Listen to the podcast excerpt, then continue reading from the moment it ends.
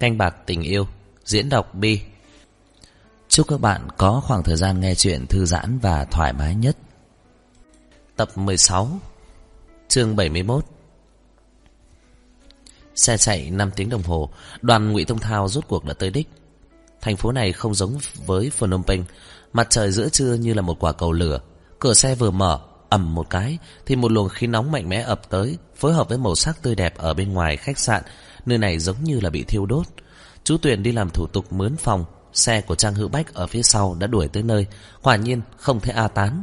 Dư y nhíu mày gọi một ly trà đá giải nhiệt. Bữa trưa đều là hương vị nước dừa cô không có nhiều khẩu vị lắm chỉ ăn qua loa một chút. Cảnh vật xung quanh đẹp đến mê người. Trên đường phố còn giữ lại kiến trúc cổ xưa vào thời kỳ thuộc địa.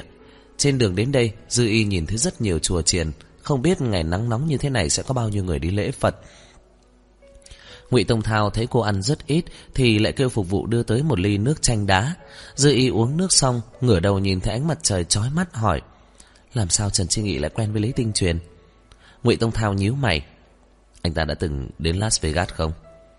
Dư Y lắc đầu: "Năm năm nay em không rõ lắm, năm năm về trước anh ta chưa hề."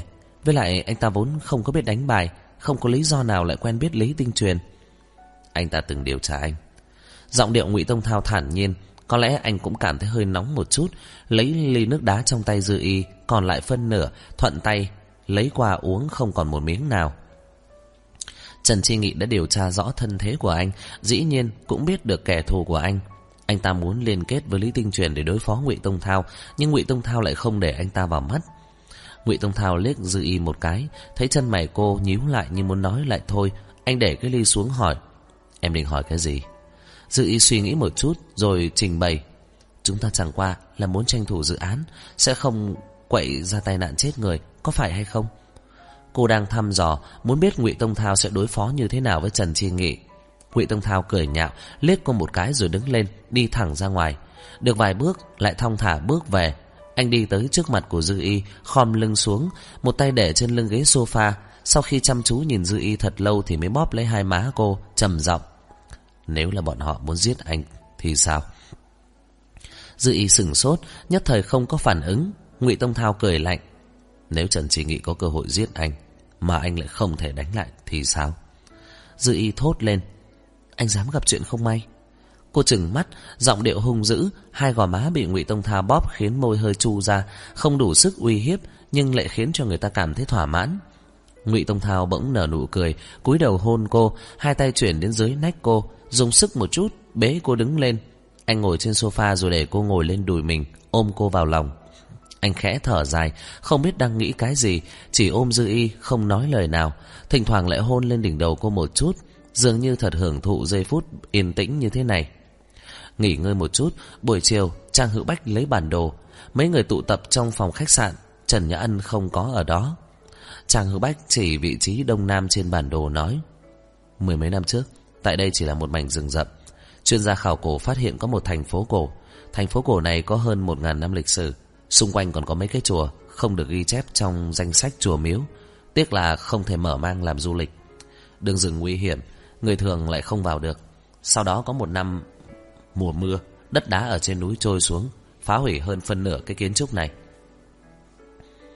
Mảnh rừng rậm này hiếm có dấu chân người, từ nội thành đến nơi này xe ước chừng cũng phải nhiều tiếng đồng hồ. Trang Hữu Bách tiếp tục nói. Tháng 6 hàng năm, Quách Quảng Huy sẽ tới nơi này. Thị trấn này có nhiều núi, mọi người chỉ biết là ông ta an táng vợ mình ở một ngọn núi. Cụ thể là ngọn núi nào thì không ai rõ, khả năng lớn nhất có thể là đây. Với những ngọn núi khác thì tình huống trên núi đều vô cùng dễ dàng thăm dò, chỉ có chỗ này là người thường không vào được. Không ai biết nơi này có công trình kiến trúc khác không, không ai biết nơi này có người không. Trần Phi Lệ và A Sâm yêu nhau nhiều năm cũng chỉ có thể miêu tả mập mờ. Mấy ngày hôm trước, A Sâm đề cập qua chuyện của ông Quách. Tôi đoán là ông Quách đang ở chỗ vợ của ông ấy. Ông ta từng kêu A Sâm đưa đồ đến một lần. Ngụy Tông Thao có hơi chút đăm chiêu, qua một lúc lâu mới nói. Đi trước dò đường. Khi đó ở khu giải trí Kim Huy, không khí vẫn ngột ngạt như cũ, chỉ có phòng khách sạn là yên tĩnh. Trần Chi Nghị đã ngồi một tiếng đồng hồ, ánh mặt trời chiếu vào, trải lên trên cái giường bừa bộn, giống như có thể thấy được sự kịch liệt tối hôm qua. Ga giường nhăn nhúm không thể tả, tủ đầu giường cũng bị đụng lệch, Trên sàn là một cái gối nằm Trên hành lang ngoài phòng ngủ chỉ có một chiếc dép lê. Cửa của ban công phòng khách cũng không có đóng. Tới gần ban công có thể thấy một ít nước mưa đọng lại trên thảm trải sàn Một chiếc dép lê khác nằm ở đó. Anh ta tựa như có thể suy đoán Ngày hôm qua Hai người đứng ở trước cửa sổ bằng kính của ban công. Sau đó người phụ nữ bị người đàn ông bế lên Dép lê trên chân rơi xuống một chiếc Đi đến cửa phòng ngủ Thì chiếc dép lê kia cũng bị rơi xuống Sau khi rời khỏi giường Người phụ nữ không có bước xuống đất Có lẽ là được người kia bế lên rời đi thẳng anh ta vào phòng khách sạn này sớm hơn nhân viên phục vụ. Tất cả mọi thứ ở nơi này còn chưa kịp dọn dẹp. Anh ta tìm không thấy tung tích của Dư Y. Nơi này chỉ có một đống hỗn độn. Tiếng chuông cửa vang lên. Trần Chi Nghị rút cuộc đứng dậy, không nhanh không chậm đến mở cửa.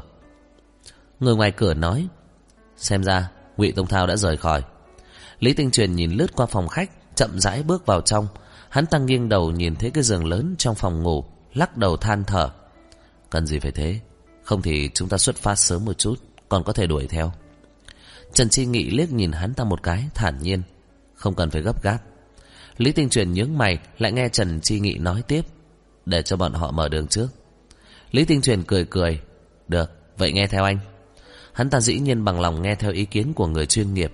Thời gian còn sớm Lý Tinh Truyền gọi một cú điện thoại. Sau khi cúp máy Hắn nói với Trần Chi Nghị Không ngờ hành động của Ngụy Tông Thao nhanh như vậy Lại có thể nửa đêm trốn đi.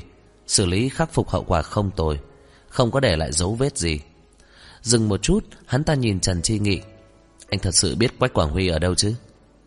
Trần Chi Nghị đứng trước cửa sổ sát đất cười nói Bây giờ anh hỏi tôi vấn đề này Có phải là quá trễ hay không Lý Tinh Truyền cười cười Đúng, hỏi vô ích Hắn ta lấy ra một tấm ảnh từ trong túi Ảnh chụp phong cảnh một cái chợ ở Campuchia Thời gian chụp là một tháng trước Người đàn ông trong ảnh khoảng năm sáu chục tuổi tóc mũi tiêu, mặc áo sơ mi hoa, đúng là Quách Quảng Huy.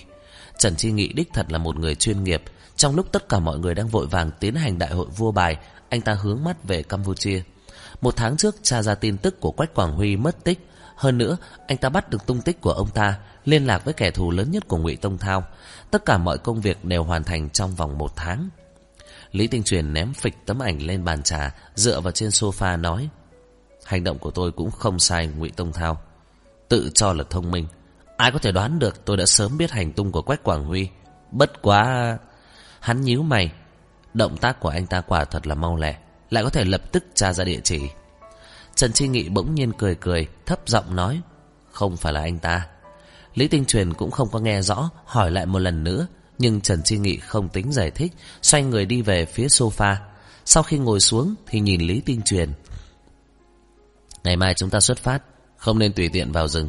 Anh muốn làm gì tôi không xen, Tôi chỉ muốn dẫn Dư Y trở về.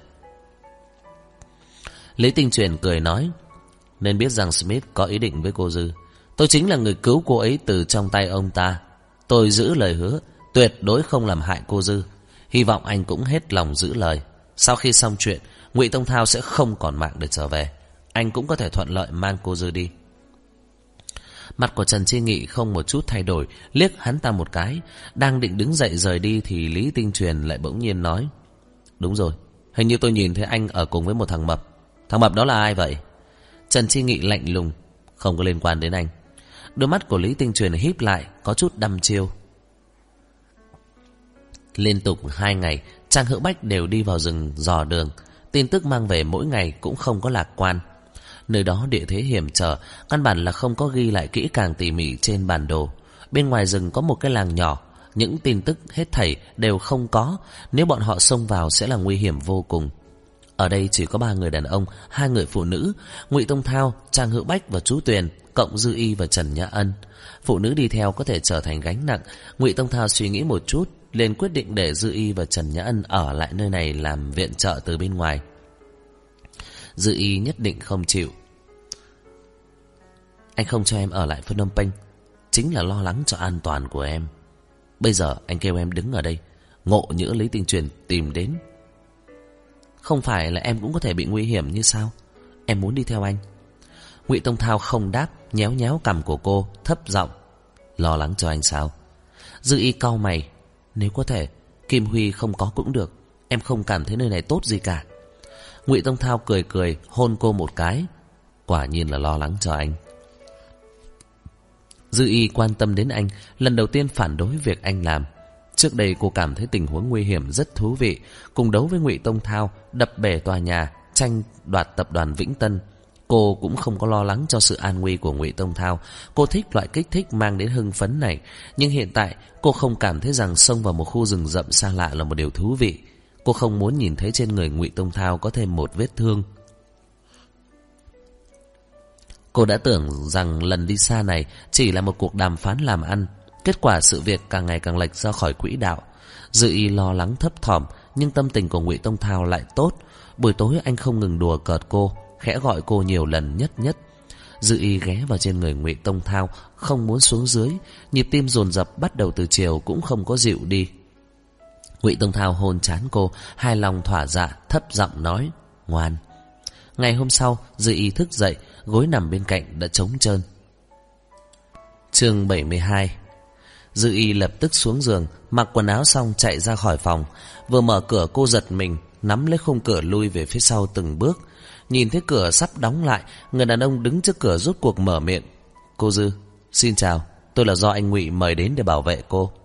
Dư y sửng sốt, chú Tuyền đưa đồ ăn Trung Quốc nóng hôi hổi, ba món ăn, một món canh, cộng thêm một ly trà đá chanh. Ông chủ cố ý kêu khách sạn, tìm đầu bếp nấu đồ ăn Trung Quốc. Thời tiết nơi này nóng nực, cô Dư có thể không thích ứng. Ông chủ nói mấy ngày nay cô nên ở trong phòng, cố gắng hạn chế đi ra ngoài. Dư y mím chặt khóe miệng, liếc mắt nhìn đồ ăn trên bàn một cái, liền hỏi. Vệ sĩ ở cửa là chuyện gì? Chú Tuyền đáp lời. Ông chủ phòng ngừa ngộ nhớ đã mời đến hai vệ sĩ. Một vệ sĩ khác phụ trách an toàn của tôi và cô Trần. Cô Dư có thể yên tâm về hai người này. Họ không có vấn đề gì đâu.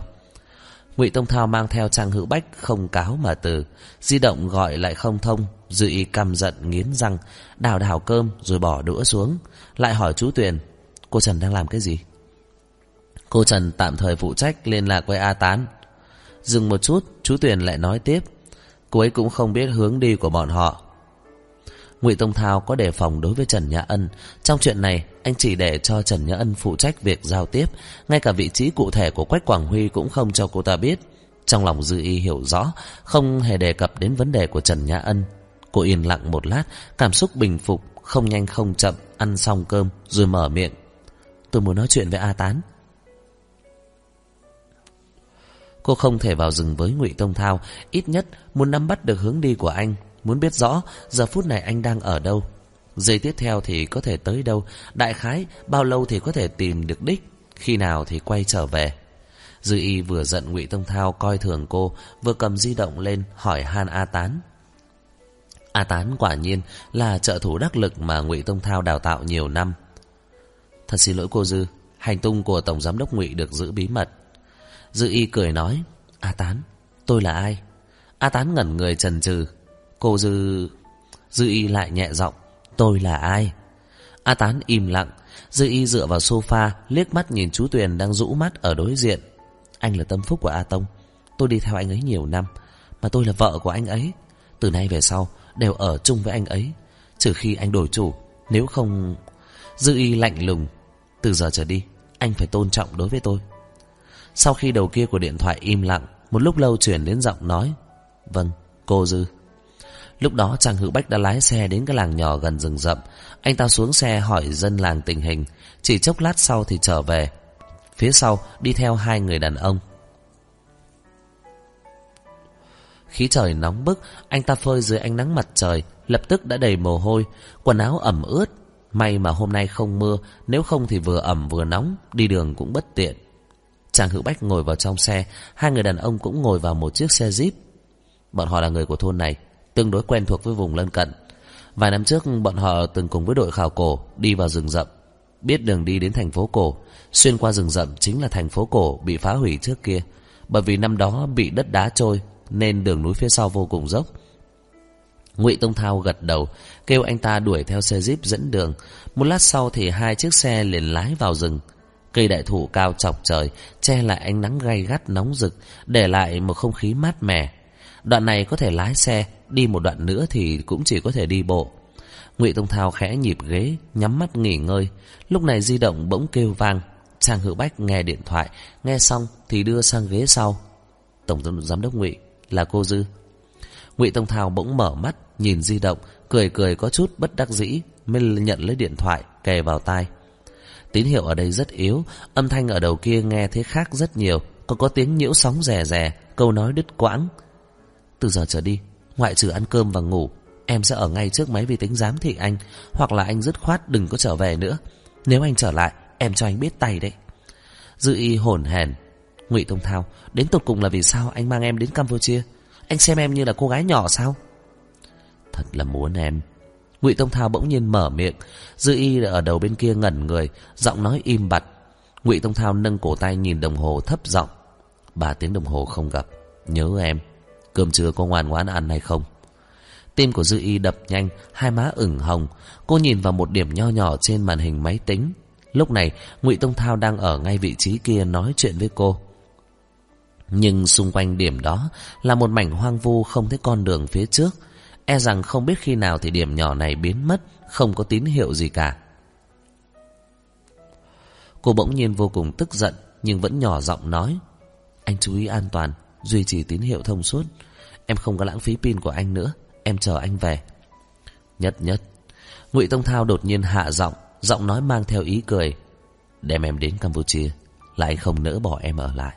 Hiện giờ em cứ ở khách sạn, Cũng là anh luyến tiếc em. Ngốc à Anh sẽ nhanh chóng về thôi. Dư y hừ nhẹ một tiếng, Rốt cuộc bỏ điện thoại xuống. Lời âu yếm thì ai mà không nói được. Ngụy Tông Thao nói, Nghe hay hơn so với làm. Tại sao anh không thể mang cô đi theo cùng? Ngược lại, để cô ở lại cùng với Trần Nhã Ân Sớm chiều đối mặt nhau. Nhưng trước đây, Lời âu yếm của Ngụy Tông Thao rất khác, Mà nay bỗng nhiên trở nên uyển chuyển. Con người anh như vậy, làm sao nói được lời âu yếm? Anh chính là không kiềm nén nổi tình cảm, Giống dư y giờ phút này, Mặt đỏ tim đập. Ngụy Tông Thao nghe xong, Tiếng tít tít một lát, Khóe miệng vẫn cong lên, Hồi lâu mới thu lại di động, Liếc mắt nhìn Trang Hữu Bách chàng Hữu Bách đang nhìn vào kính chiếu hậu hóng chuyện. Sau khi đụng phải ánh mắt của Ngụy Tông Thao Thì vội vàng thu trở về. Bỗng nhiên, nghe thấy Ngụy Tông Thao nói, Gần đây dư y xem bác sĩ tâm lý, Tình hình thế nào? Chàng Hữu Bách sừng sốt Dạ. Nghe nói cậu cùng với nữ bác sĩ kia đã đi ăn cơm vài lần. Lần sau nhớ rõ, Hỏi vào, Tôi muốn biết tình hình của dư y đi khám bác sĩ ra sao? Lưng của Trang Hữu Bách cứng đờ, Trột dạ liếc ra ngoài cửa sổ một cái, Ấp ống nửa ngày mới vâng một tiếng. Chỉ chốc lát xe rốt cuộc dừng lại Dừng rậm ở trước mặt, Xe không thể nào đi vào được nữa. Người dân làng nhảy xuống xe jeep, Vừa khoa tay múa chân, Vừa nói tình hình giao thông ở phía trước. Ngôn ngữ cơ thể còn muốn trôi chảy hơn cả tiếng Anh của họ. Chỉ chốc lát sau thì bốn người đã xuyên qua rừng rậm, Tiến vào sâu bên trong.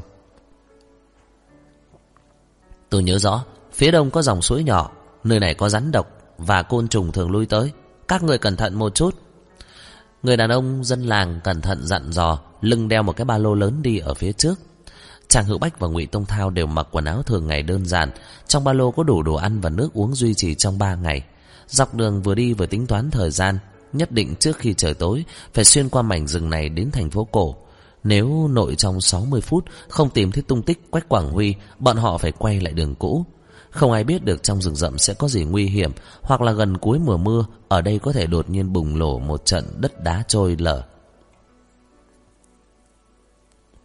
Trong rừng nhiệt đới có rất nhiều mũi, Đường đi lại không dễ. Đi qua những cây đại thụ cao chọc trời của rừng rậm, Thì tầm mắt rốt cục được mở rộng. Tiếc là ánh nắng mặt trời trên đỉnh đầu gay gắt, Đứng lâu một chút giống như có thể nướng khô người ta vậy. Chàng hữu bách đưa cho ngụy Tông Thao một bình nước, Lật xem tin tức A Tán vừa gửi tới. A Tán đã liên lạc với Trần Phi Lệ. Trần Phi Lệ theo trợ thủ đắc lực của ông Quách Nơi đó nghe ngóng. Sau đó A Tán sẽ chuyển kinh độ vĩ độ tới đây. Ngụy Tông Thao gật đầu. Còn bao lâu có thể tới thành cổ? Trang Hữu Bách tra xét lại một lúc. Dạ nửa ngày. Khu rừng này rất lớn, rất sâu. Ngụy Tông Thao và Trang Hữu Bách đều không có kinh nghiệm đi dã ngoại. Nếu không có thôn dân dẫn đường Hôm nay cho dù bọn họ có trang bị đầy đủ Cũng khó mà không thể bị lạc đường. Huống chi ở dưới chân bọn họ, Bất cứ lúc nào đều có thể dẫm phải mìn. Mảnh đất này có người gài mìn, Đây là nguyên nhân mà người nơi này đổ mồ hôi. Trước đây đội khảo cổ đã trải qua muôn vàn nguy hiểm khó khăn, Mượn máy bay trực thăng và radar tia laser Mới có thể phát hiện ra nơi thành cổ tồn tại. Người bình thường căn bản không dám ra vào. Nếu không có Trang Hữu Bách bỏ ra số tiền lớn, giúp đỡ dân làng, thì hai người thôn dân tuyệt không mạo hiểm tính mạng đến nơi này một chuyến. Từ đầu tới cuối, Ngụy Tông Thao không đem chuyện mình nói với Dư Y. Đương nhiên anh không nỡ mang cô tiến vào nơi nguy hiểm như vậy. Bây giờ, mắt của Dư Y rất mỏi. Cô nhìn chăm chú vào màn hình rất lâu, lại không dám gọi điện thoại hỏi tình trạng trong rừng. Cô sợ sẽ quấy nhiễu Ngụy Tông Thao, nhưng càng chờ càng nóng lòng, càng chờ càng khẩn trương.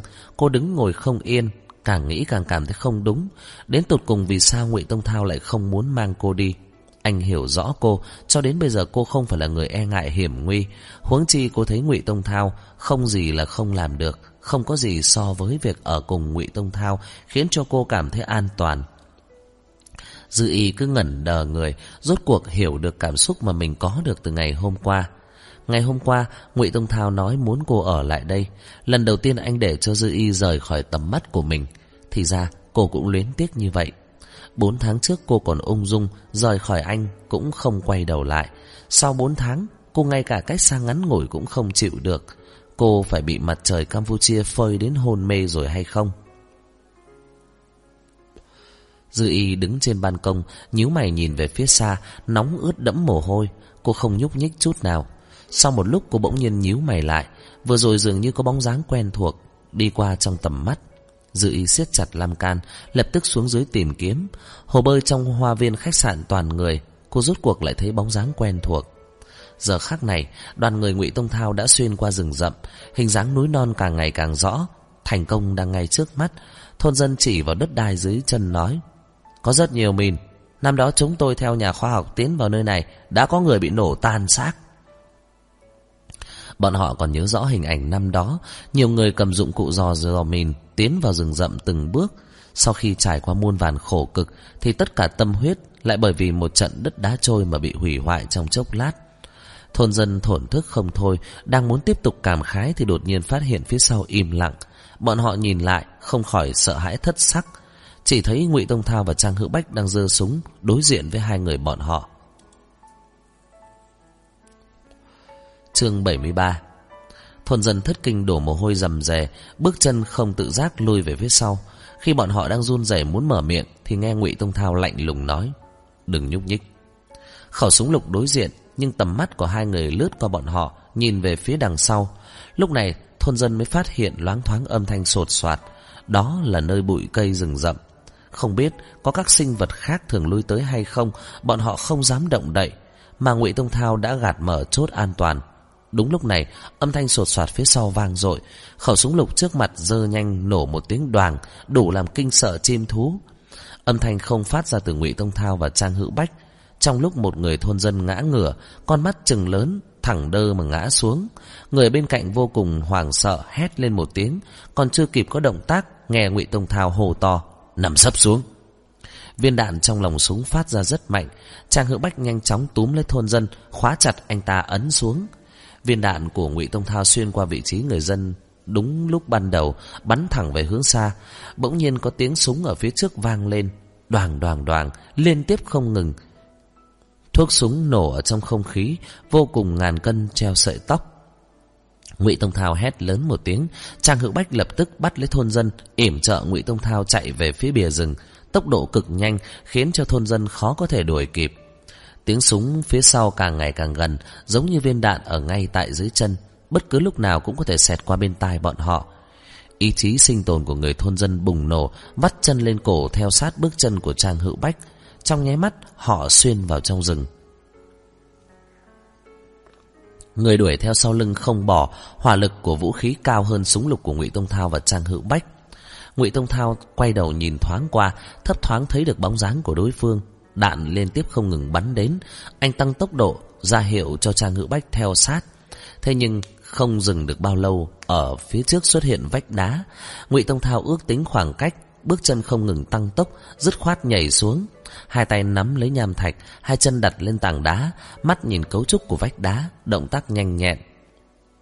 Vách đá dốc đứng, không dễ trèo. Trang Hữu Bách theo sát vị trí Ngụy Tông Thao đã vịn qua, đi xuống theo anh từng bước. Người thôn dân không có can đảm cùng bản lĩnh như vậy Anh ta dựa vào trên vách đá Không dám động đậy một tí nào Ra sức cầu cứu Nhưng không ai để ý Đi xuống dưới vách núi, Ngụy Tông Thao đổ mồ hôi đầm đìa, khi cách mặt đất hai thước thì lập tức nhảy xuống lạnh lùng nói: "Nhảy!" Chàng Hữu Bách theo sát, nhìn thấy phía trên đã truyền đến tiếng bước chân và tiếng nói chuyện. Người thôn dân kia cũng không dám chậm trễ, nửa bò nửa trượt thẳng xuống, tảng đá trong tay lỏng ra, anh ta té mạnh, hét to một tiếng lăn xuống dưới. Xương cốt toàn thân đều giống như bị phá vỡ. Anh ta còn chưa kịp đứng lên thì áo bị sốc lên, người bị kéo đi. Hai chân đè trên mặt đất, phía trên vách đá còn có người nổ súng. Tầm bắn quá xa nên đạn không bắn trúng được. Người thôn dân đau đớn không chịu được, chỉ cảm thấy người này càng chạy càng nhanh, trong nháy mắt đã không thấy người ở đâu nữa. Địa thế dưới vách núi xa lạ, người thôn dân bị kéo dọc đường, nửa câu đều không nói được. Hơn nữa, cũng không tiếp tục dẫn đường. Ngụy Tông Thao ngẩng đầu nhìn vị trí hướng mặt trời, rồi nhìn thoáng qua đồng hồ trên cổ tay. Sau khi xác định phương hướng, anh quyết định đi về hướng Bắc. Nơi đó là hướng xuất phát, không một ai biết trong núi sâu sẽ có tình trạng gì, bọn họ không thể đi vào bên trong. Đi thẳng một mạch, đối phương không thể đuổi theo bọn họ. Người thôn dân đã không chịu đựng được nữa, sau lưng toàn là máu, chân bị té gãy không thể đi. Ngụy Tông Thao phát hiện một khe núi nhỏ, bảo Trang Hữu Bách đem người thôn dân đi qua, rốt cuộc có thể thở phào. Anh lấy di động, nhưng không có một chút tín hiệu. Trang Hữu Bách đầu đầy mồ hôi, hai tay đều là máu, tùy tiện lau trên quần áo, bình tĩnh nói. Đó là người của Quách Quảng Huy hay đến tột cùng ông ta muốn làm gì? Đầu tiên là đưa ra điều kiện mê người, muốn sang sòng sang lại sòng bạc, rồi lại mất tích ba tháng, đưa bọn họ tới nơi này, thế nhưng hiện giờ lại phái sát thủ. Tập kích có hai người mặc quân phục màu xanh lục, ẩn nấp trong bùm cây. Sắc màu quần áo hòa lẫn với cây cối, nhưng vẫn khiến cho Ngụy Tông Thao liếc một cái liền nhận ra. Súng AK của bọn họ không có cải tiến. Ngụy Tông Thao lấy ra thiết bị thông tin khác, vẫn không thể truyền tin. Anh nói tiếp, là lính đánh thuê. Nghiệp vụ của lính đánh thuê chính là chiến đấu ám sát. Chỉ có lính đánh thuê chân chính mới có thể cầm vũ khí nguyên thủy nhất, không cải tiến gì, ngược lại còn đem đồ trang bị giản lược đến tận cùng. Ví dụ như cưa khóa súng, bỏ ống ngắm, để khi chiến đấu có thể nhẹ nhàng linh hoạt, hoàn thành nhiệm vụ trong thời gian ngắn nhất. Hai người kia vừa rồi dường như là người Đông Nam Á, thân hình cường tráng, phối hợp ăn ý. Cũng may mắn là chỉ có hai người, lại cách nhau khá xa, nên Ngụy Tông Thao và Trang Hữu Bách mới có thể không tổn thao một tí gì. Nếu bọn họ không phát hiện kịp, chỉ cần đi lại mấy thước, mặc cho bản lĩnh có lớn bao nhiêu, cũng khó mà tránh được họng súng. Ngụy Tông Thao ném thiết bị thông tin vào trong ba lô, cầm lấy nước khoáng uống một ngụm, liếc người thôn dân đang hấp hối một cái. Anh ngồi xổm, mắt sâu kín theo dõi anh ta, không một tiếng động, hồi lâu mới đưa bình nước lại gần miệng anh ta. Đem toàn bộ địa hình mà anh nhớ được, cùng vị trí của mình, nói cho tôi biết. Ở trong khách sạn, Dư Y không ngừng tim đập dồn dập. Ánh mắt mặt trời mãnh liệt, cô không ngẩng lên nhìn, có chút tâm thần không yên, có chút mờ mịt lúng túng. Cô nghe che ngực, bước đi thong thả vài bước, cố gắng hồi phục lại tâm trạng khó hiểu của mình. Thấy thời gian còn sớm, cô gọi điện thoại 4 tiếng trước, không thể lại làm ảnh hưởng đến Ngụy Tông Thao. Cô nhịn một chút, chờ đến khi trời tối, lại hỏi hành tung của anh một lần nữa. Dư y quay trở lại ban công, lặng lẽ liếc mắt nhìn lầu dưới, đã không thấy bóng dáng quen thuộc kia. Cô thở phào nhẹ nhõm, đang tính đi uống một chút gì, đột nhiên lại nghe dưới lầu truyền tới âm thanh cãi lộn.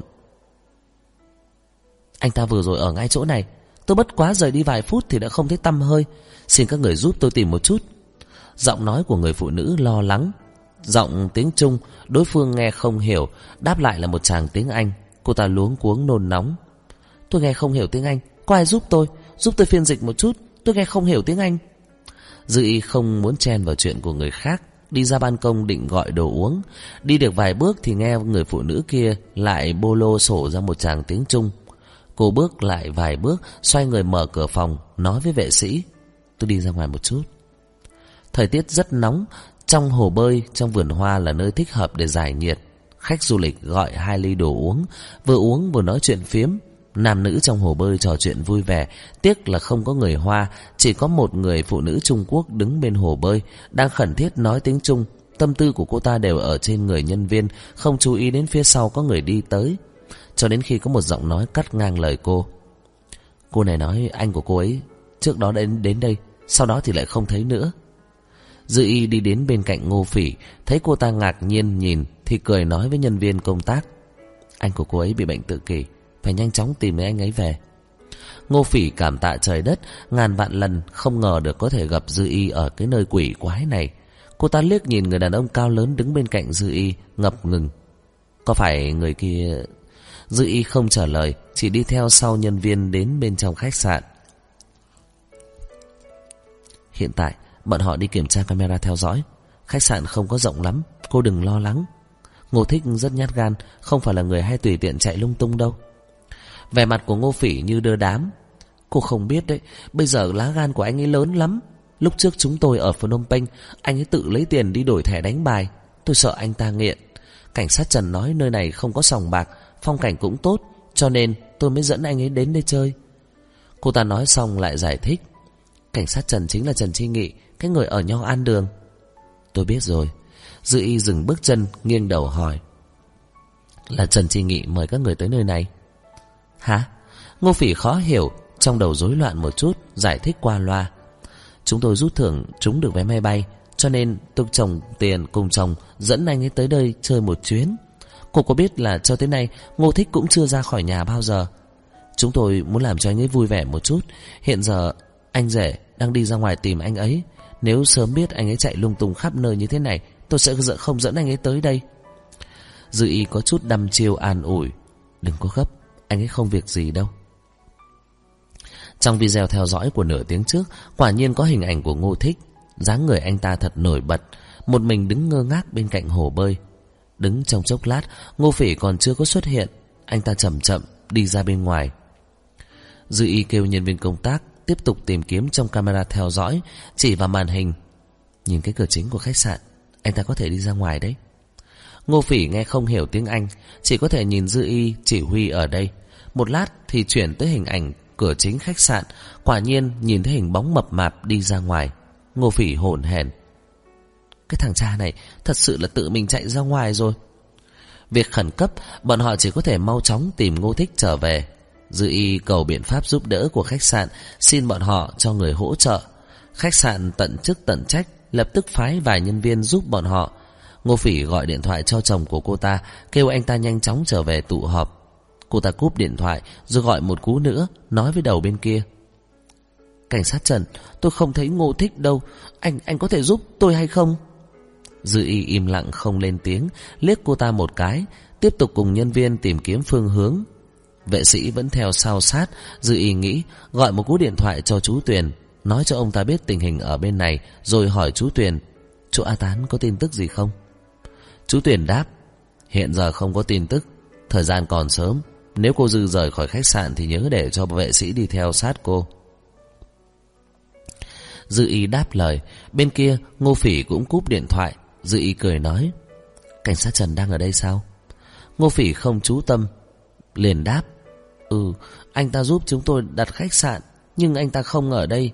Cảnh sát Trần tới giúp dự. Tôi nghĩ anh ta là cảnh sát, Tìm người hẳn là nhanh hơn một chút so với chúng ta. Bây giờ anh ta đang tới. Dự ý không lên tiếng, Cũng không rời khỏi khách sạn. Cô còn ngồi trên sofa tại đại sảnh. Ngô Phỉ thấy cô không có ý định đứng dậy, Cũng biết ngượng Không mở miệng kêu cô cùng ra ngoài. Cô ta không ngờ chồng mình kịp quay lại, Suy nghĩ một chút thì chào Dư Y, Rồi cùng theo nhân viên ra ngoài tìm kiếm trước. Dư Y chờ ở đại sảnh, Di động xoay chuyển trong tay, Luôn liếc mắt nhìn ra ngoài một chút. Qua hồi lâu cô mới thấy chồng Ngô Phỉ vội vàng chạy tới anh ta thở hồng hộc nói Tiểu Dư em ở chỗ này à? Phỉ Phỉ đâu? Dư Y đáp Chị Phỉ Phỉ đi ra ngoài trước Tôi ở chỗ này chờ tin như thế này sẽ có nhân viên lại cùng anh đi tìm. Cô vừa nói xong thì di động của Ngô Phỉ vang lên. Không biết ở đầu bên kia nói gì Mà chồng Ngô Phỉ biến sắc. Được được, anh lập tức đến đó. Trước tiên em đừng khóc, đừng khóc. Buông điện thoại, chồng Ngô Phỉ nói Ngô thích gặp Lưu Manh Bị người ta đâm phải vào bệnh viện. Dự y cả kinh Dự y cũng không quen thuộc đường xá ở đây Cô chạy ra bên ngoài khách sạn gọi xe lam Sau khi hỏi tài xế Mới ngồi lên gọi một cú điện thoại báo cho chú Tuyền. Cô mang theo vệ sĩ cùng đến bệnh viện. Bệnh viện cách khách sạn rất xa, xe lam chạy hồi lâu mới dừng lại. Khi Dư Y chạy tới thì Ngô Phỉ đang bụng mặt khóc. Trong lòng cô chợt lạnh, hai chân bỗng nhiên như nhũn ra một chút. Cho đến khi cô nghe thấy bác sĩ nói với nhân viên khách sạn. Vết thương không phải sâu lắm, đã khâu lại rồi, không có gì đáng ngại. Ngô Phỉ còn đang khóc, Dư Y bỗng nhiên thở ra một hơi. Ngô Thích bị một dao, chấn động não rất nhỏ. Trên người có mấy chỗ bị rách ra bầm dập, cần phải nằm viện vài ngày. Mặt khác cũng không có gì đáng ngại. Thuốc gây tê của anh ta còn chưa hết, Ngô Phỉ và chồng chỉ có thể ngồi ở bên cạnh giường mà chờ đợi. Nhân viên khách sạn rời đi, Ngô Phỉ và chồng cũng không biết tiếng Anh. Dư ý cũng có thể làm giúp công việc giấy tờ, hỏi han tình hình của mấy tên lưu manh gây chuyện. Sau khi trở về, Dư y nói, đoán là rất khó bắt được mấy người kia. Nghe nói bọn họ là tội phạm có tiền án, thường xuyên gây rối. Ngô Phỉ thở dài, Ngô Thích không việc gì là tốt rồi. Dư y nhìn về phía đầu giường, sắc mặt Ngô Thích tái nhợt, hai mắt nhắm nghiền, không có việc gì là tốt rồi. Cô quẳng ra sau đầu, không nhìn anh ta nữa. Không bao lâu thì Trần Chi Nghị cũng chạy tới.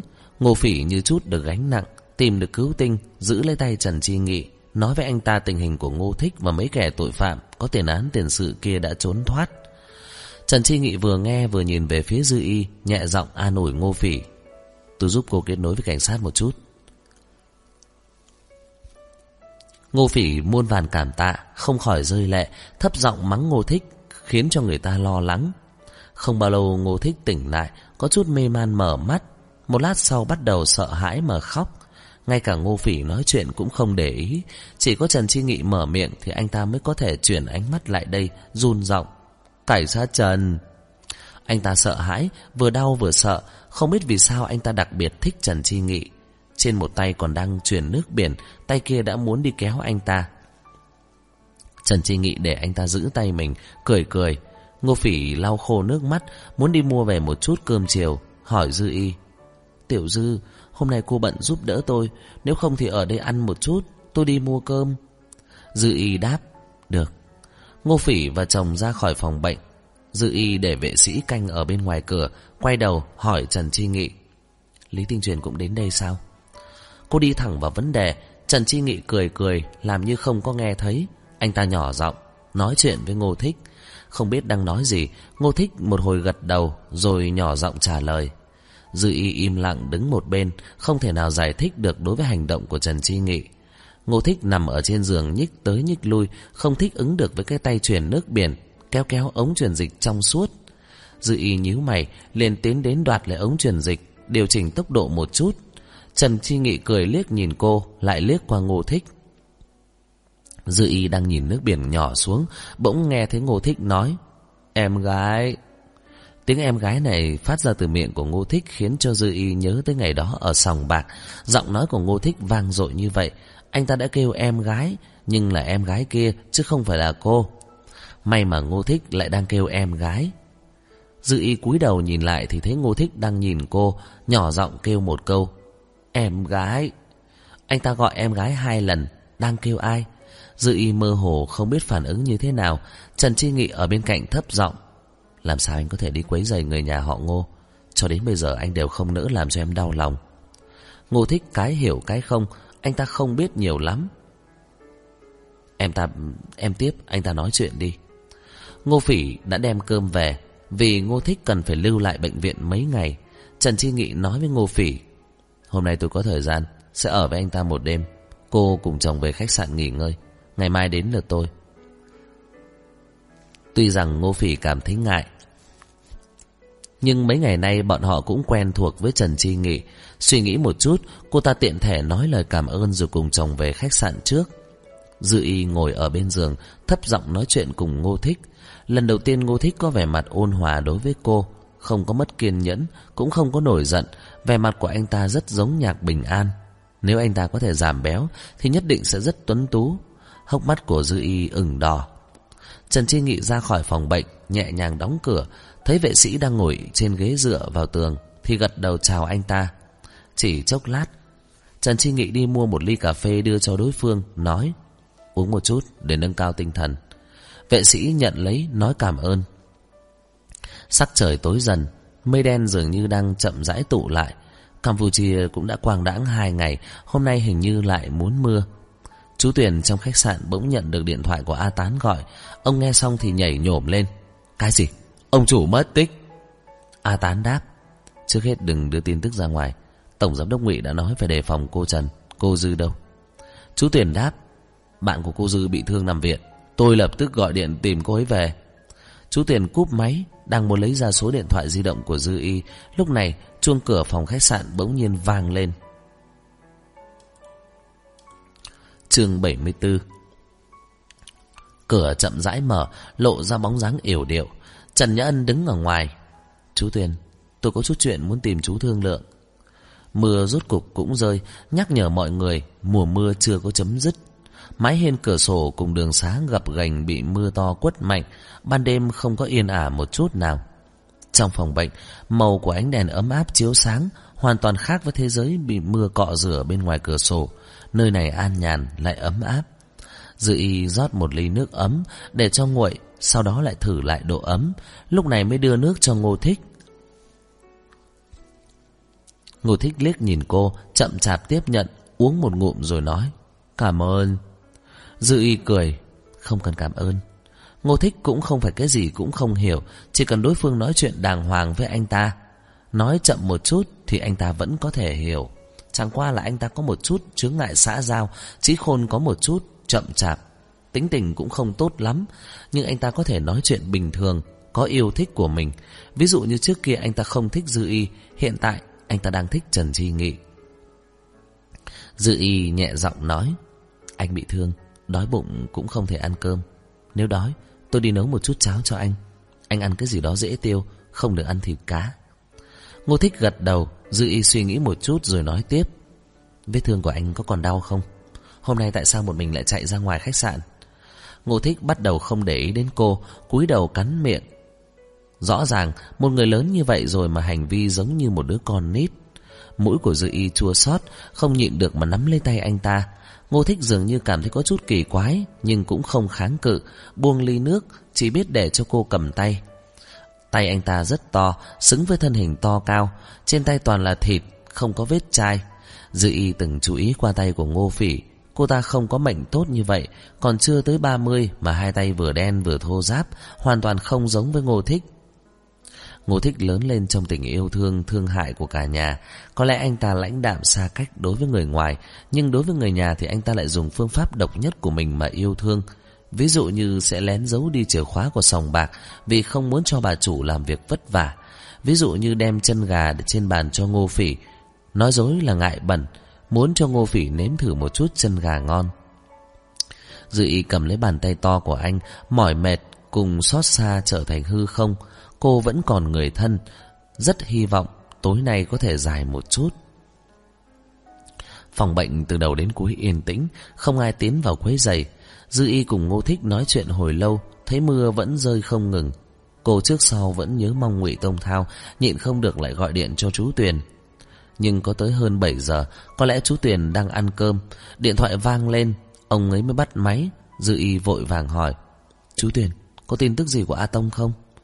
Chú Tuyền trả lời, hiện giờ ông chủ tốt lắm, cô Dư đừng lo lắng. Lúc này bọn họ hẳn là đã đến thành phố cổ. Giọng điệu của Dư y thả lòng, lại hỏi, Bọn họ có mang trang bị phòng mưa không? Có mang lều trại không? Buổi tối nghỉ ngơi ở đâu? Chú Tuyền trả lời từng câu, lễ độ dập khuôn. Rốt cuộc Dư Y yên lòng, ngập ngừng nói. Buổi tối hôm nay tôi muốn ở lại bệnh viện, tiếp người bạn. Dừng một chút, cô lại che di động nói nhỏ. Trần Chi Nghị đã ở đây, Lý Tinh Truyền hẳn cũng đã tới rồi. A Tán không cần phải ở Phnom Penh nữa, nếu có thể thì hãy kêu anh ta tới đây đi. Chú Tuyền im lặng một lát rồi nói, dạ được. Một đêm ở mưa rừng nhiệt đới, khắp nơi đều không thể lường trước nguy hiểm. Ban đêm không thể gấp rút mà đi, không có ánh trăng soi đường, trong rừng núi lại vô cùng dễ bị lạc phương hướng. Ngụy Tông Thao không hề thể tùy tiện đi về phía trước. Không gian khe núi nhỏ hẹp, khó khăn lắm mới có thể chứa được ba người. Mưa không ngừng tạt vào, vừa ẩm ướt vừa oi bức. Trang Hữu Bách lấy ra lều trại đơn giản trong ba lô, dùng nhánh cây choa qua loa chống lên, tạm thời che ở miệng khe núi, ngăn cản một phần mưa. Bọn họ không thể đốt lửa, cũng không thể bật đèn pin, đề phòng sự chú ý của khách không mời mà đến.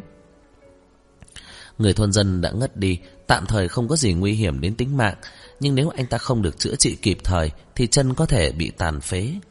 Trang Hữu Bách nói, Tổng Giám đốc Ngụy, tiếp theo nên làm sao bây giờ? Hít thở của Ngụy Tông Thao trầm ổn, vẫn luôn nhắm mắt nghỉ ngơi. Hôm nay bọn họ đã đi rất nhiều vì để ngừa ngộ nhỡ, thể lực hao hết, lương thực dự phòng cũng không có dồi dào. Nhỡ ra bị giam hãm nhiều ngày, tiếp theo sẽ phải đối diện với thức ăn và nước uống. Quách Quảng Huy Ngụy Tông Thao dường như đang lẩm bẩm, cũng không có trả lời câu hỏi của Trang Hữu Bách. Không có khả năng chỉ có hai người lính đánh thuê. Ở nơi khác nhất định còn có mai phục. Tôi từng cùng, cùng Quách Quảng Huy tiếp xúc vài lần. Tuy rằng tính cách của ông ta lập dị, nhưng không có lý do muốn giết người với tôi. chàng Hữu Bách lập tức ngập ngừng nói. Chẳng lẽ đây là một trong những thử thách, khảo nghiệm chúng ta có thể sống để tìm được ông ta hay không? Ngụy Tông Thao cười nhạo, liếc mắt nhìn người thôn dân ở một bên. Trong bóng tối nhìn không rõ, cũng không biết người thôn dân đó bây giờ còn thở hay không. Nếu ông ta thật sự làm khảo nghiệm như thế này, Ngụy Tông Thao thầm suy đoán, vậy đến lúc đó tôi sẽ trả lại cho ông ta gấp mấy lần. Anh sống đến bây giờ, chưa từng có ai dám chống đối anh làm ra loại chuyện này. Ai cho anh một đao, anh nhất định phải hoàn lại cho đối phương mười đao. Chỉ có một người ngoại lệ là Dư Y. Ngụy Tông Thao chưa bao giờ nghĩ tới mình lại nuông chiều một người phụ nữ như vậy. Khi ở Nho An Đường thì mặc kệ cô làm ẩm ý. Sau khi rời khỏi Nho An Đường lại mang cô theo. Anh trước sau luôn nhớ rõ. Năm đó trong camera theo dõi Dư Y, thân hình trần chuồng đẹp không tả xiết. Thế cho nên đoạn trí nhớ này đã lưu lại mấy năm. Khi anh tìm cô ở trên du thuyền chở khách, nhưng anh đối với cô vẫn nhân từ như vậy, không nỡ làm tổn thương cô một chút nào. Mưa rất lớn, luôn luôn có những tiếng sấm, tia chớp, bên tai vang lên tiếng mưa rơi tí tách. Ngụy Tông Thao tưởng tượng Dư Y đang ở ngay bên cạnh anh lúc này, hổn hển mắng anh chán sống, vì sao không mang cô đi theo? Thì ra, Dư Y để ý anh như vậy, người phụ nữ này rốt cuộc đã học không rời khỏi anh được, làm sao có thể khiến cho cô lo lắng quá lâu. Anh phải trở về nhanh một chút, ôm hôn cô nhẹ nhàng một cái, chấn an cô thật tốt. Anh còn chưa có trưng kiểu chiều cô đủ, không thể lãng phí nhiều thời gian. Ngụy Tông Thao lén vén lèo, nhìn ra ngoài, tia chớp đánh xuống, ánh sáng chém ngang bầu trời và rừng cây. Anh nói, bây giờ lại xuất phát, lính đến thuê chưa chắc đã bán mạng như vậy. Anh liếc nhìn người thôn dân một cái, để lại nước uống và đồ ăn cho anh ta. Trong phòng bệnh, không một tiếng động, Ngô Thích không ngủ được, dựa đầu vào giường nhìn Dư Y đang ghé vào tủ đầu giường. Anh ta nhịn không được, nhích mông tới gần cô một chút, trong lòng có một chút cảm giác kỳ lạ không nói rõ. Chậm rãi vươn tay, có một chút cẩn thận cùng khẩn trương. Ngón tay thiếu chút nữa là đụng tới tóc của cô. Bỗng nhiên chợt nghe có người gõ cửa. Ngô Thích lập tức rụt tay về, trột dạ nhìn về phía cửa. Trần... Trần Chi Nghị ngăn Ngô Thích lại, nhẹ nhàng đóng cửa phòng bệnh. Người vệ sĩ ngoài cửa gục đầu xuống, không biết là đang ngủ hay đang nhắm mắt nghỉ ngơi. Cà phê bên cạnh cũng chưa hề đụng tới đã lạnh đi. Trần Chi Nghị chậm rãi đi tới bên cạnh Dư Y, cẩn thận vén mái tóc đang che trên mặt cô ra đằng sau, rốt cuộc lộ ra cả khuôn mặt. Hai tháng trước cô còn rất gầy, hiện giờ trên mặt đã nhiều thêm một ít thịt, hai má hồng hào. Ngay cả khi ngủ, khóe miệng cũng dương lên, hơi thở nhẹ nhàng, bình thản lại ngoan hiền. Đã lâu rồi, anh không có nhìn thấy bộ dáng này của cô. Ấn tượng gần nhất cũng đã năm cô 17 tuổi, sau khi trúng mưa, sốt nằm viện, cô im lặng trên giường bệnh vô cùng ngoan ngoãn. Anh đã buông thả bản thân, trong đêm tối len lén kéo cô vào ngực. Thật ra khi đó anh đã nghĩ thấy rất đủ, nhiều năm sau anh cũng cho là như vậy. Nhưng bản thân con người lúc nào cũng là lòng tham vô đáy. Ngô Thích dùng giọng the thé nói, Cảnh sát Trần, em ấy đang ngủ. Trần Chi Nghị cười nhạt, Ờ, tôi biết. Cảnh sát Trần, em ấy là em gái của tôi, tại sao tôi không thể nói cho em gái tôi biết? Ngô Thích muốn biết vì sao không thể nói chuyện Dư Y là em gái của anh ta cho Ngô Phỉ. Anh ta thừa hiểu, nửa muốn đối với lời của Trần Chi Nghị nghe lời. Trước khi ra rời khỏi Phnom Penh, Trần Chi Nghị lặng lẽ nói qua chuyện này với anh ta. Vừa rồi Trần Chi Nghị là nhỏ giọng kêu anh ta gọi Dư Y một tiếng em gái. Ngô Thích làm theo, không ngờ Dư Y lại dịu dàng như vậy. Trần Chi Nghị ngồi vào bên giường, Nhìn khuôn mặt đang ngủ của Dư Y. Tôi không muốn làm cho cô ấy giận. Cô ấy không muốn cho người khác biết. Ngô Thích bỗng nhiên trở nên thông minh. Cảnh sát Trần, Anh thích Dư Y. Trần Chi Nghị cười cười. Ờ tôi rất thích. Anh ta không còn hỉ nộ, ái ố, Cũng không có yêu thích cùng cảm giác. Anh si mê Dư Y nhiều năm như vậy. Những cái này đã thành thói quen. Dư Y rời khỏi Hàng Châu, Anh cũng rời khỏi Hải Châu. Thời gian 5 năm, Anh vẫn không thể nào thay đổi thói quen Khi anh ta trở lại khách sạn của Ngô Phỉ. Nhìn thấy Dư Y một lần nữa, Giống như bừng tỉnh từ trong giấc mộng, Tất cả đều trở nên tốt đẹp. Cô gái nhỏ của anh đã trở lại, Cô ấy trở về vì anh ruột của mình. Anh muốn cho cô ấy lại vì anh của mình mà trở lại. Trần Chi Nghị nhìn Dư Y không biết chán. Anh ta sợ Dư Y tỉnh Ngón tay chỉ nhẹ nhàng xoa trên mặt cô, Một chút lực cũng không dùng. Thậm chí anh ta hơi kích động, Tim đập không ngừng tăng nhanh. Thế nhưng, vẻ mặt của anh ta vẫn thản nhiên như cũ. Ngô Thích có chút không hiểu, Không thích đối với hành vi của anh. Nhíu nhíu mày, lại nhỏ giọng. Anh đừng đánh thức em ấy. Trần Chi Nghị cười cười, gật đầu. Miệng anh ta đồng ý, Nhưng tay vẫn còn chạm vào dư y. Ngô Thích lại nói, Cảnh sát Trần, Lần sau tôi không nghe lời anh nữa. Hôm nay anh kêu tôi vào đó chờ anh. Nhưng tôi chờ thật lâu cũng không thấy anh tới. Còn bị người ta đánh. Còn không thể nói chuyện này với người ta. Trần Chi Nghị dừng tay một chút, Quay đầu liếc Ngô Thích thấp giọng. Thật xin lỗi. Tay còn đang dừng lại ở trên không. Vừa nói xong, lập tức Ngón tay cảm thấy mềm mại, Quay đầu lại. Hai má của Dư Y sát qua ngón tay của anh ta. Dường như cô có chút chán ghét, Đưa tay lau mặt một cái. Cô đứng lên khỏi ghế, Lạnh lùng nói. Anh cố ý lừa anh ta ra ngoài, Tìm người đánh anh ta bị thương nằm viện. Đến tục cùng là anh có mục đích gì? Đã đánh thức em à?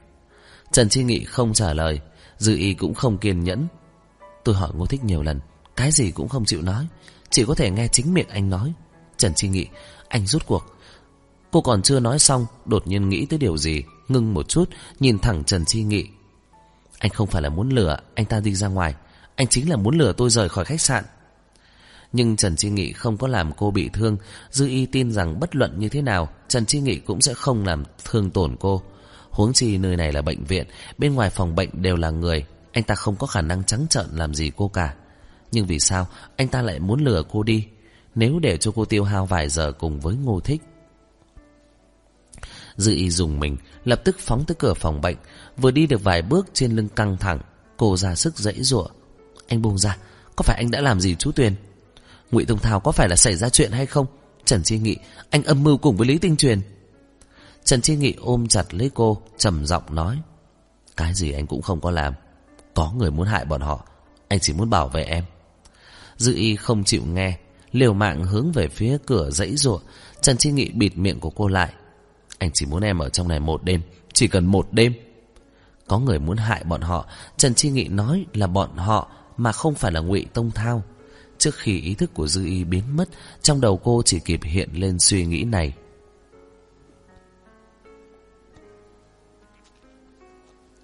Chương 75 Cơn ngất ngắn ngồi qua đi, Ý thức của Dư Y đột nhiên quay về trong đầu.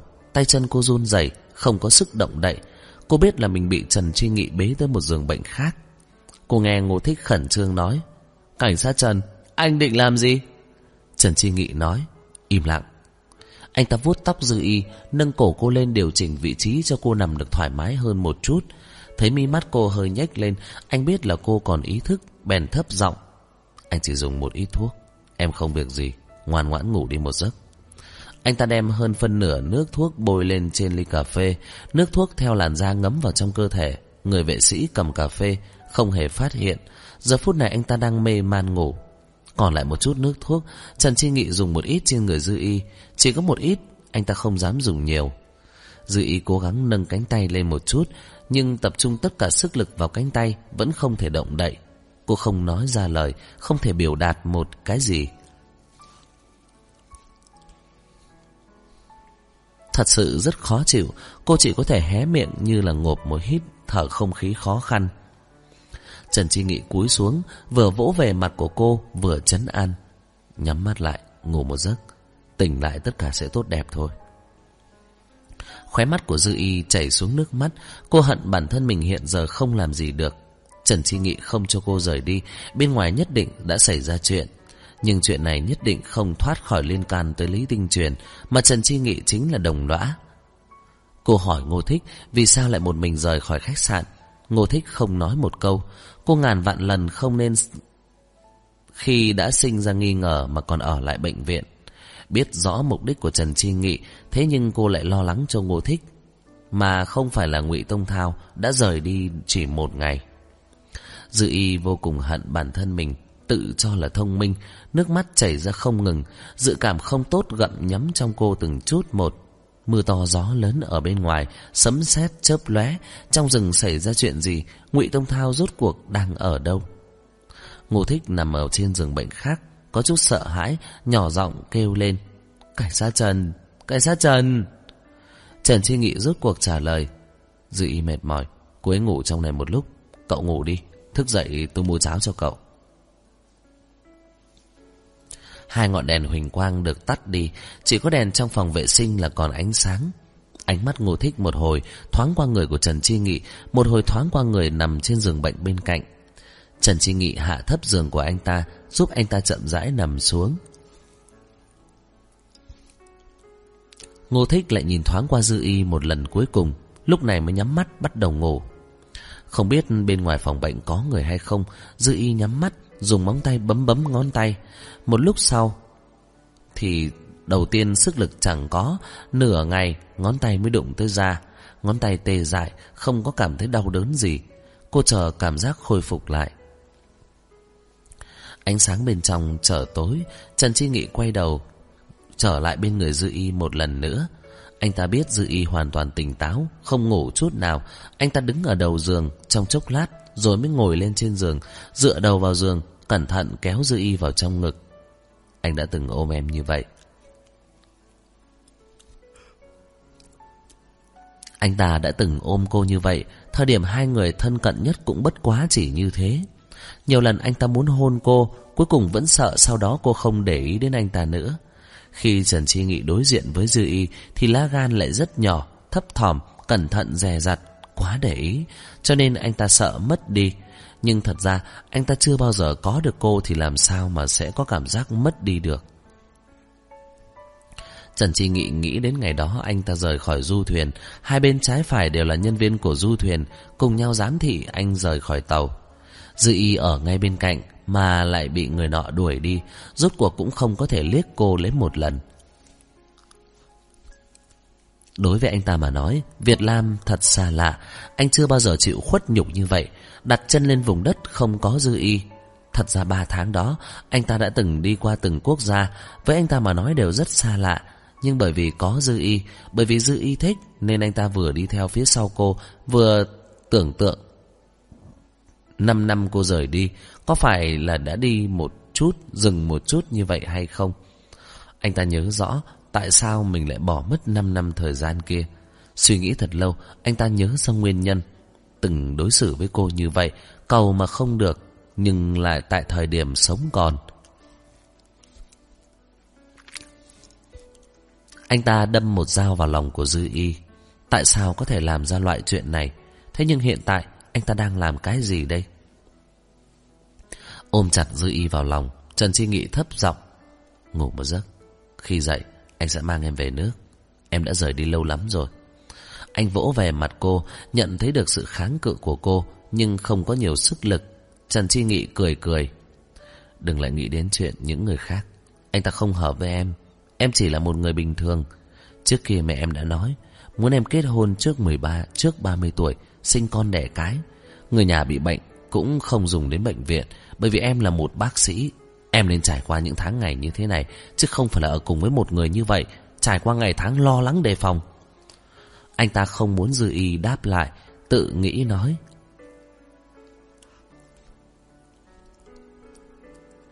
Em bỏ đi một mạch 5 năm, Cho đến bây giờ cũng không có quay về nhà.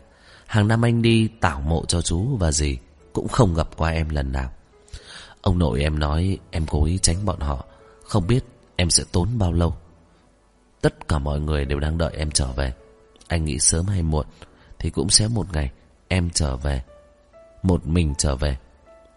Ngón tay của Dư Y càng ngày càng đau, Thị lực và thính giác cũng đã rõ ràng, Vẫn còn dãy dụa hơn nửa ngày, Cô rút cục mở miệng. Anh điên rồi. Trần Chi Nghị ngưng lại, Không ngờ cô có thể nói chuyện nhanh như vậy. Anh ta cười cười Nâng gương mặt cô lên tỉ mỉ nói Không buồn ngủ à?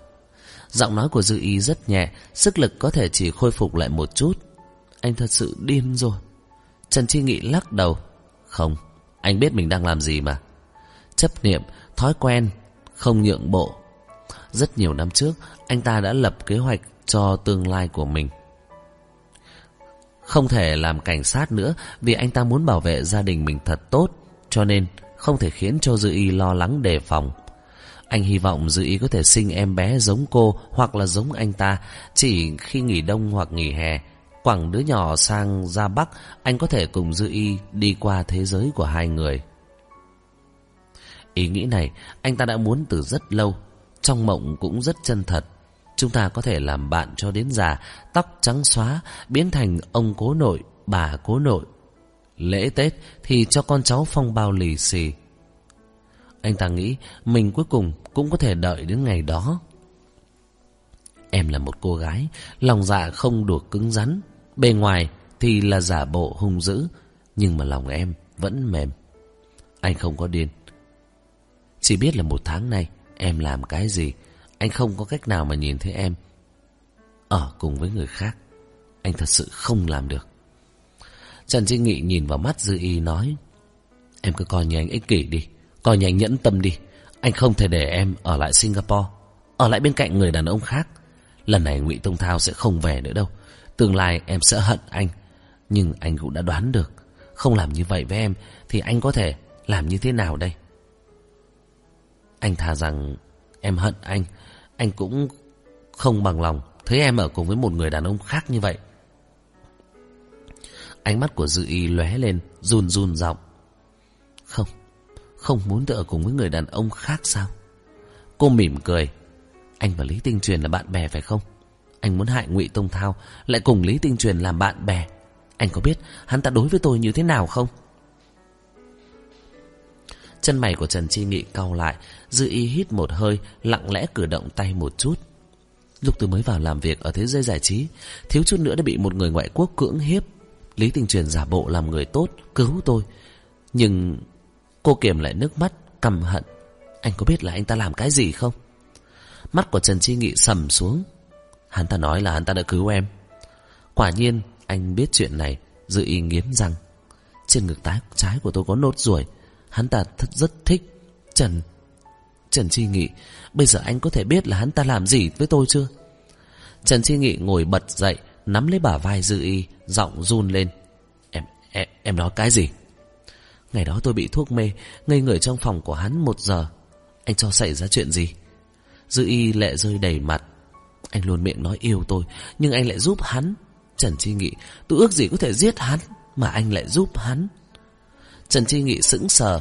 Dư y không ngừng nỗ lực Gắng sức lưng lên cánh tay đã hồi phục Lại cảm giác kéo vài áo Để lộ ra áo ngực màu nhạt. Chỉ vào một chỗ. Nốt ruồi này nhạt như vậy, Cho đến bây giờ tôi còn không có phát hiện. Trần Chi Nghị, Anh thật sự muốn giúp hắn ta? Nơi ấy là một nơi rất riêng tư, Cho đến bây giờ luôn được quần áo bao bọc. Hôm nay Trần Chi Nghị lần đầu tiên nhìn thấy, Ngây ngốc sững sờ tại chỗ, Toàn bộ phản ứng đều quên mất. Dư y chậm rãi Kéo y phục của anh Tới gần một chút. Mặc kệ vai áo tuột xuống, Da thịt lộ ra càng nhiều. Cô ngẩng đầu nhìn Trần Chi Nghị, rơi lệ. Ai cũng có thể đối xử với tôi như vậy, Chỉ có anh là không. Tôi tin tưởng anh còn hơn bất kỳ người nào. Anh không thể đối xử với tôi như vậy. Dư y còn chưa nói dứt lời, Bỗng nhiên bị Trần Chi Nghị ôm mạnh vào trong ngực. Sức lực lớn giống như là muốn bóp nát cô, Ghi chặt đến nỗi trên lưng đau đớn một trận. Trần Chi Nghị nói, Anh không có giúp Lý Tinh Truyền, Hắn ta cũng sẽ chết. Anh nói rồi Có người muốn hại bọn họ Bao gồm cả Lý Tinh Truyền anh không muốn em gặp chuyện không may Cho nên anh mới lừa em đến nơi này Nhất nhất Anh cố giữ lấy dư y Ôm càng chặt Lần này bọn họ không ai thoát được Ngày mai anh sẽ mang em về nước Dư y vừa khóc vừa đưa tay vươn tới túi áo khoác của anh ta. Khí nóng ở trên cổ gần kề một chút. Trần Chi Nghị đang hôn cô, cô cố gắng kiềm nén. Đẩy sự kích động của anh ta ra, chậm rãi đụng đến một cái chai nhỏ hình dạng gì đó. Bên tai có tiếng thì thầm, Trần Chi Nghị đã muốn hôn lên môi cô. Lưng dư ý cứng đờ, cô lập tức lấy trong túi áo anh ta ra, nhanh chóng mở nắp chai, nín thở đưa cái chai tới trước mũi anh ta, giữ thật chặt anh ta lại. Trần Chi Nghị sửng sốt, lập tức muốn túm lấy cánh tay cô. Nhưng ngay lúc này, ở đằng sau đầu bỗng nhiên mất trọng lực, phịch một tiếng, anh ta đau đớn ngã xuống đất. Tay của Dư Y đang che ở trên mặt anh ta cũng thu về, ngây ngô nhìn về phía bình nước biển còn lại phân nửa của Ngô Thích. Ngô Thích bị cô dọa sợ ngây người, dè rặt. Em gái, đi mau. Dư Y bỗng nhiên rơi xuống một giọt nước mắt, trước tiên kiểm tra cử động, hai chân vội vàng chạm đất, nhưng thật sự là không có sức lực. Cô lảo đảo một chút, vừa muốn ngã xuống thì Ngô Thích nhanh chóng đỡ lấy cô. Sau ót của Dư Y máu từ từ chảy ra, anh ta đã rít vào nước thuốc, tay chân dần dần vô lực, ý thức mạnh mẽ chống đỡ, lớn tiếng. Đừng đi, đừng đi, nhật nhật đừng đi. Dư Y liếc anh ta một cái, cô được Ngô Thích cố gắng dìu đi đến cửa, thì ngay lúc đó Trần Chi Nghị nói. Đừng quay lại. Anh... Anh ta chỉ nói một từ A, cuối cùng liền hôn mê bất tỉnh. Hết chương 75 Hết tập 16 Xin cảm ơn các bạn đã chú ý lắng nghe. Xin chào và hẹn gặp lại. Để ủng hộ kênh, Quý vị có thể để lại bình luận Cũng như chia sẻ Hoặc có thể ủng hộ tài chính trực tiếp Về các địa chỉ đã được ghi ở phần mô tả.